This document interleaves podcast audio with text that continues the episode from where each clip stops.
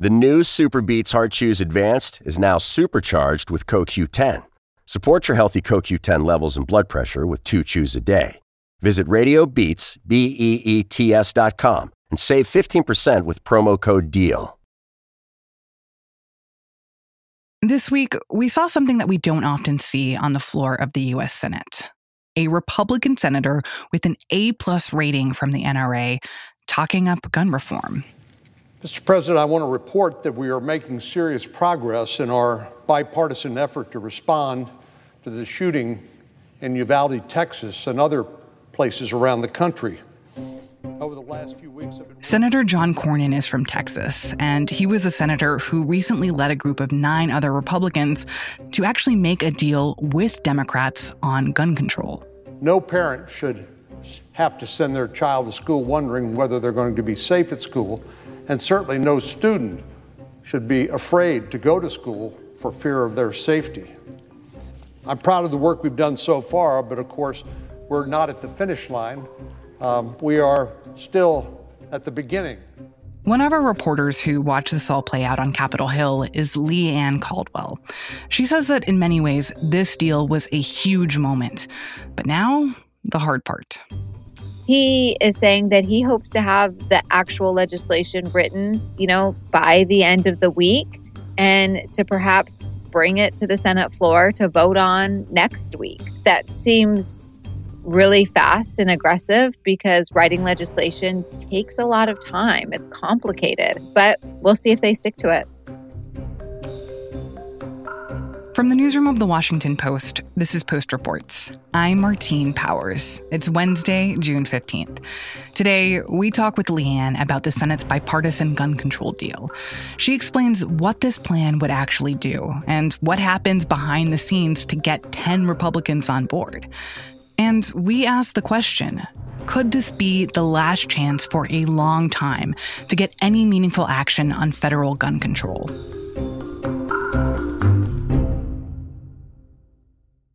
So, on Sunday, a group of 20 senators said that they had agreed to a tentative agreement on gun legislation. What exactly does that mean? Well, what that means is they had been meeting for a few weeks and they have come together to agree to a framework.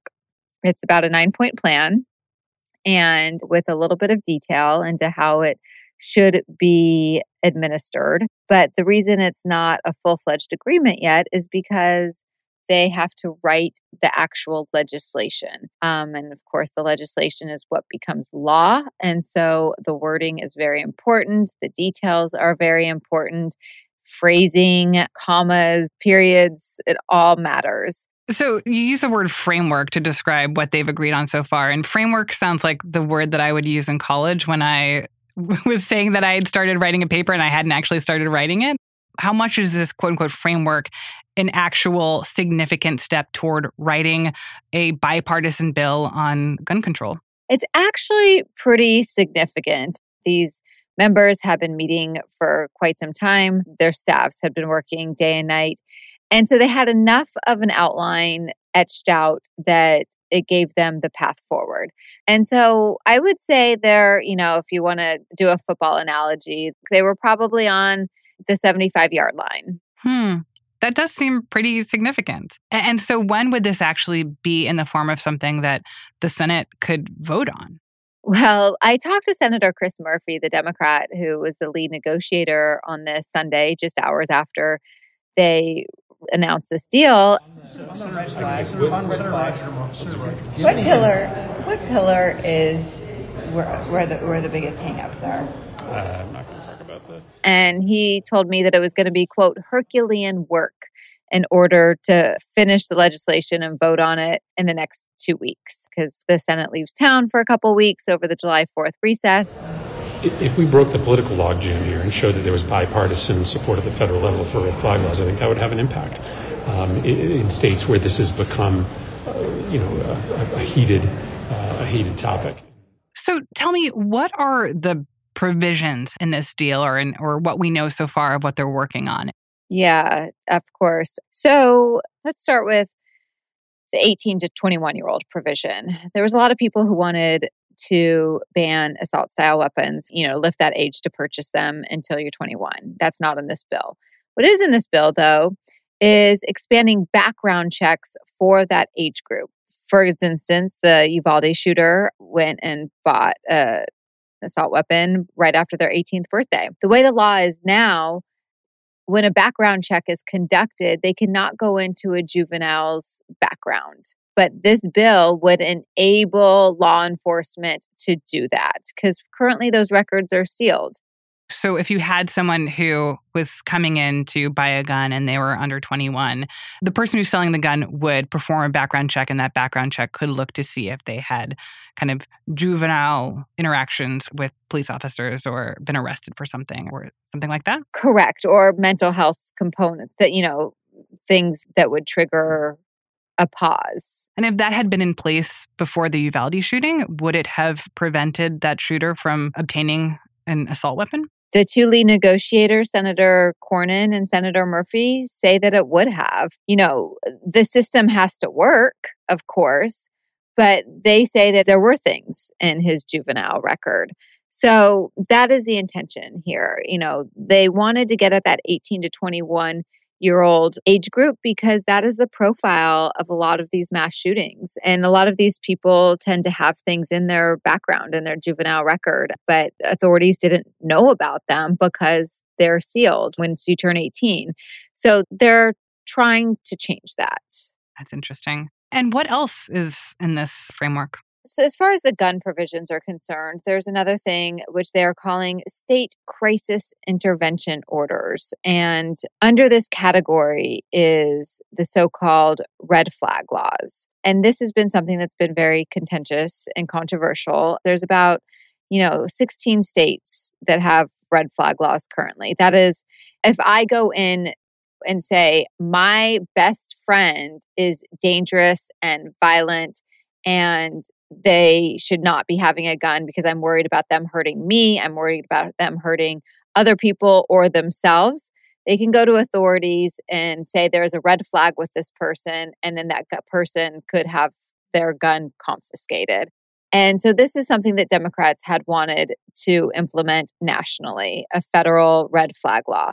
Well, what this provision does is it doesn't implement federal legislation or a federal standard, but it provides grant money for states to implement their own red flag laws if they so choose. And so, then what about for the states that are not willing to put red flag laws in place? What would this measure provide to them? So they'll have an option here. And for the ones that don't want to do red flag laws, there's a lot of concerns among Republicans that there's not enough due process or it could take away someone's guns. There's going to be money for other sort of quote crisis interventions, which would be something like creating or expanding or improving drug courts or mental health courts or outpatient treatment programs.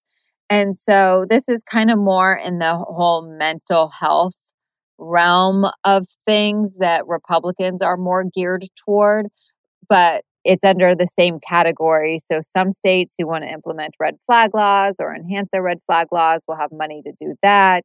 Other states under the same funding category will be able to use money for these other non red flag law type things, but still under this whole state crisis intervention effort. So, those seem like two pretty significant parts of the negotiation here. Can you just give an overview of some of the other uh, items that are part of what they've agreed on? Sure. There is money for mental health resources in schools. There's money for telehealth. There's money to create more secure schools. One other thing that is really interesting about this is it closes the so called boyfriend loophole. This is something that Democrats in Congress have been trying to close for a really long time. So, if a person is legally married, has a spouse, and it's an abusive relationship, there's domestic violence, the partner who is being abused can go and file a claim and the abuser could have their guns confiscated. But say like there's a long-term partnership or a domestic partnership or you know just a boyfriend if you're not legally married you can't go and make that same claim against your abuser and so what this does is this enables people who are in non-legally binding relationships but are being abused by their significant other to go and make this claim and so that the abuser's guns could be confiscated.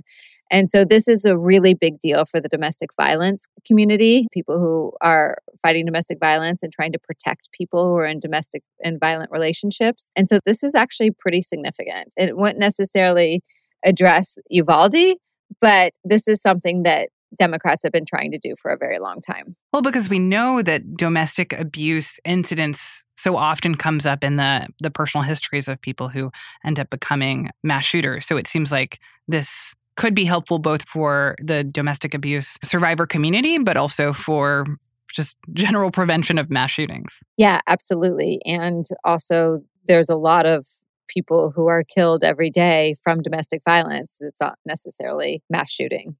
So, who has been working on this deal? Like, who are the people who have made this possible? Yeah, well, the two lead negotiators, the first on the Democrats is Senator Chris Murphy, a Democrat from Connecticut. He represents Sandy Hook. And so, this has been an issue that he has really cared about for a very, very long time. The other is Senator John Cornyn, the Republican of Texas, who represents a state that has had a lot of mass shootings, especially in recent years. There was Sutherland Springs, which is the church. There was El Paso, you know, and then most recently Uvalde, and it's just the tip of the iceberg. I'm really curious about Senator Cornyn's motivations here. Yes, he's representing a state that has experienced lots of gun violence and, and, mass shootings. But at the same time, I mean, he is a Republican, so closely aligned with GOP leadership in the Senate. You know, he's from Texas, which is not necessarily the state that's like leading the charge in gun reform. And so, what are his motivations here? Why is he the one who's like, we have to come up with some kind of agreement to address guns? Yeah, it's a really interesting question. He's always been open to it. Like you said, he represents a state with many mass shootings. I can't stop thinking about the 19 children and the two teachers who lost their lives in Uvalde, um, Texas. He was a judge in Texas. He's conservative, he's partisan, but he can also be pragmatic. The great thing about the design of our country is that uh, we have a national government, but we have sovereign states. And so because he is close to leadership, because he comes from Texas, and because he has such a good rating with the NRA, these are all reasons why Senate Minority Leader Mitch McConnell has kind of deputized him to take the lead in this because he has a lot of credibility with the right. He has a lot of credibility with the Republican base and gun owners. And of course, I won't support any grant program that violates the Constitution or the requirement of due process of law when it comes to a constitutional right like the Second Amendment. He's trying to calm down those who might be concerned that there is an agreement with Democrats on guns. He is insisting that this will not touch law abiding gun owners, that this will not infringe on the Second Amendment, and that this is legislation is really focused on mental health. And so he is not championing this as some major agreement. He is saying this is common sense, smart, reasonable uh, response that is very targeted in its focus and will not be an overreach.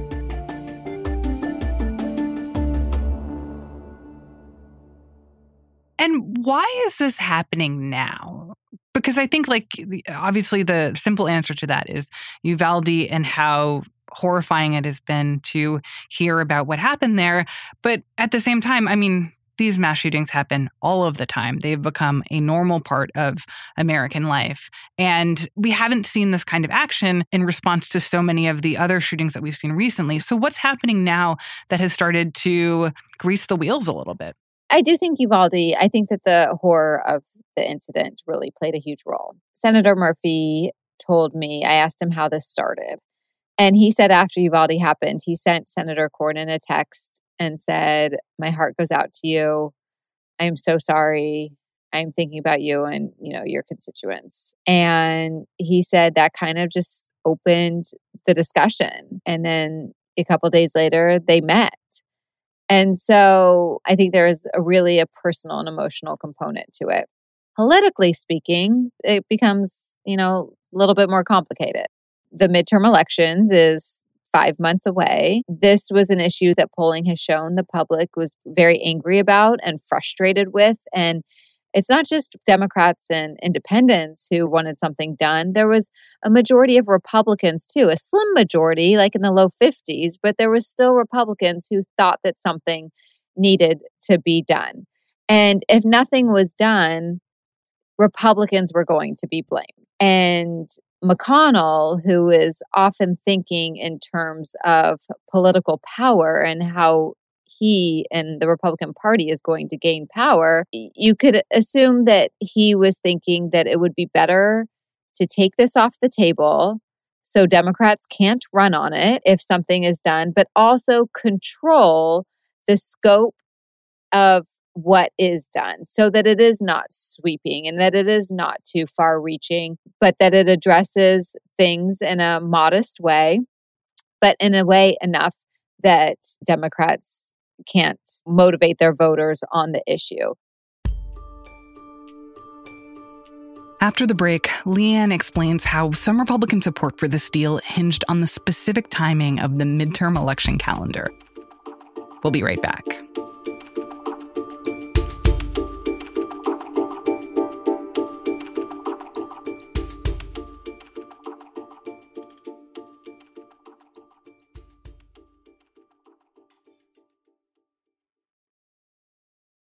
Hey, this is Christina Quinn. I'm the host of Try This, the Washington Post's new series of audio courses. The idea behind Try This is to become better functioning humans without having to comb the internet for countless hours. In our first course, we learned how to sleep better. Now, we're going to learn how to make our friendships stronger. I'll offer expert tips that are doable, and I'll keep it short. So let's do this. Class is in session. Find Try This from the Washington Post wherever you listen.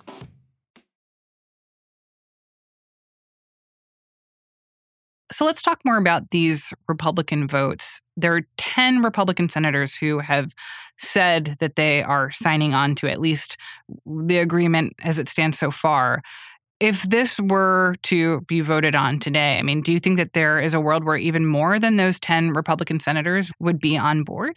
I think so. And the reason I think so is because we spoke with one of Senator Cornyn's former top advisors. And he said Senator Cornyn will not come to a deal that doesn't get 20, 25, 30 Republicans. Seriously? It's just, yeah. That's a very high bar. It's a very high bar, but if they all jump ship together, right? And they are already starting to frame this in the way they think is best for them. They are saying that this is a mental health bill. This does nothing to impede the rights of law abiding gun owners. It is not an infringement of the Second Amendment. And so, if they are able to message this correctly, which they are trying very hard to do, they think that they can get half the Republican conference. And that is why it was so important for the framework to be released with the support of 10 senators. That's the bare minimum. And then Leader McConnell on Tuesday came out and said that he's pretty supportive of the framework. And if the legislative text matches with what the framework says, that he's going to support it. Of the framework is off the charts, overwhelming. I, I think if this framework becomes the actual piece of legislation, it's a step forward, a step forward on a bipartisan basis, and further demonstrates to the American people that we can come together, which we have done from time to time. So there's 11 right there. And if McConnell supports it, then more feel free to jump. And they feel free to jump not because they McConnell can give them cover because it's not like you know Republicans really love McConnell. He actually polls very low among Republicans. But McConnell is reading the polls and knows what is happening in every single state that his members have an election. And he knows that this will not be politically harmful for them. I have to say that's fascinating to me because I would have assumed the other side of that, right? That, like, at this moment before the midterms, Republicans would not want to do anything that hands Democrats essentially a victory. But it sounds like what you're saying is that they are more concerned or more fearful that there's a world where Democrats are able to really successfully talk about how you know Republicans are at fault for not preventing mass shootings and that that they're more afraid of what happens if they don't pass this and what happens if they do pass it. I think that's right. I think that a non issue is sometimes better. In politics, they often create issues or don't solve things because it's a good issue to run on. But when the public is supportive of something being done and something not being done because of one party, I think that Republicans did not want the blame because they knew they were going to be blamed for it. And the primary season is almost over.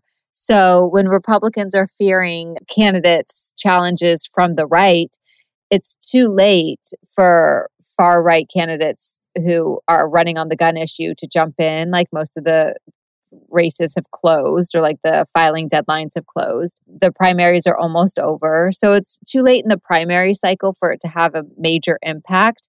And it's so close to an election that they could be blamed if nothing was done. But, uh, you know, at the same time, I do think it's important to make it clear, like, how far there is to go here and how much can go wrong, especially if the goal right now is to get 20, 25 Republican senators to agree to this. So, do you have insights into what the sources of obstruction from Republicans, like who are going to be the Republicans that are not going to vote in favor of this, and what are they going to say? Yeah, I think that's actually a really interesting question. The what are they going to say? Are they going to stay silent? And that won't matter if they're silent, it's going to be fine. They're just going to go about their way, vote against it. But if they do say that this is a gun confiscation bill, this infringes on a Second Amendment right, that could be very problematic for the other Republicans who do vote for this legislation if it comes to that. But the ones who I could foresee not touching this, the ones who are probably going to run for president in 2024, Senator Ted Cruz of Texas, Josh Hawley of Missouri, probably Tom Cotton. You know, there's kind of that realm. Senator Rand Paul is probably one, a libertarian, Mike Lee, more on the libertarian side. But I think that there's going to be a good chunk of those. The question is what happens to kind of the ones who always fall along the party line and just do and do what leadership does. So we'll see. I want to talk briefly about the other folks who are going to have to agree to this if this were to become a law. I assume that this is something that the White House is in favor of. I mean, this kind of negotiation feels exactly in kind of Joe Biden's wheelhouse of like what his presidency promised. But for the House and particularly House Democrats, I mean, you know, at least for the next few months, they still have enough votes where they don't need any Republicans to vote with them to pass this on their side. But are they okay with this? I mean, this kind of agreement that I would imagine falls way short of the kinds of gun control legislation that Democrats in the House would want to pass? Yeah, I've been asking a lot of House Democrats, and they're kind of uh, holding their fire until they see legislative text. But some of the things I've heard is, for example, Representative Alexandria Ocasio Cortez, she has concerns about the quote criminalization component of it. I am disappointed to hear uh, fo- a, a focused on increased criminal uh, criminalization and juvenile criminalization instead of really having the focus on guns. She actually worries about the main provision of this bill where they can go where you can go into an 18 to 21 year old's juvenile background to check for the purchase of a gun. She is worried about the increased security at schools. So is Representative Cori Bush, someone who was also on the left end of the spectrum we have heard a lot of stories, a lot of theories about how best to protect students and how best to, to protect teachers. At best, these suggestions are absurd distractions, and at worst, they will further harm the very communities in need of our help the most. But, you know, both Cori Bush and Alexandria Ocasio Cortez said that they are hopeful or encouraged, but there's going to still be a lot of questions. And so, as far as House Republicans are concerned, I'm not sure where they're going to stand. Republican leader Kevin McCarthy has still said nothing about this framework. And we'll see how it falls. I suspect that fewer House Republicans will vote for it than Senate Republicans. Leigh Ann, as someone who has covered the Hill in Congress for a while, I- I'm curious what your kind of personal read is on this moment. It seems like when you read the headline about this, there is a lot to hope for for people who have wanted to see some kind of change on gun control and gun access in this country for a long time.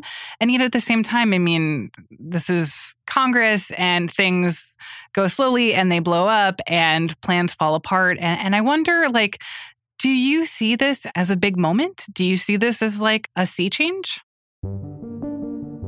So I see this as a big moment. Senator Chris Murphy told me that the particulars of the bill or the proposal are extremely important, but so is the fact that this logjam of 30 years of doing nothing in Congress will have been broken on guns. And the question I have is okay, if they pass this, is this logjam broken just on this, and then there's going to be 30 more years of nothing else done? Or is the logjam broken so that there will continue to be incremental improvements in gun safety and mental health regarding this issue? Uh, you know, I tend to believe that it's going to be the former, where this is going to be it for a long while. And I think that's why some people are a little skittish and nervous about it because they wanted this to go much further. And so people do worry that this is going to be as much as they're going to get for a while. Putting all that aside, I do think that it is extremely significant that Republicans and Democrats were able to come this far, especially if they're able to put this over the finish line. I think that it is a pretty big deal. And it's also really interesting to of see if this passes, if this does actually have any impact. Leigh Ann Caldwell covers Congress for The Post, and she also writes the Early 202 newsletter. It is a fantastic way to get news from the White House and Capitol Hill first thing in the morning. You should definitely subscribe, and we'll put a link to do that in our episode description and at postreports.com. That's it for Post Reports. Thanks for listening. Today's show was mixed by Sean Carter. It was produced by Arjun Singh with help from Rennie Svirnovskiy. It was edited by Reena Flores. I'm Martine Powers. We'll be back tomorrow with more stories from the Washington Post.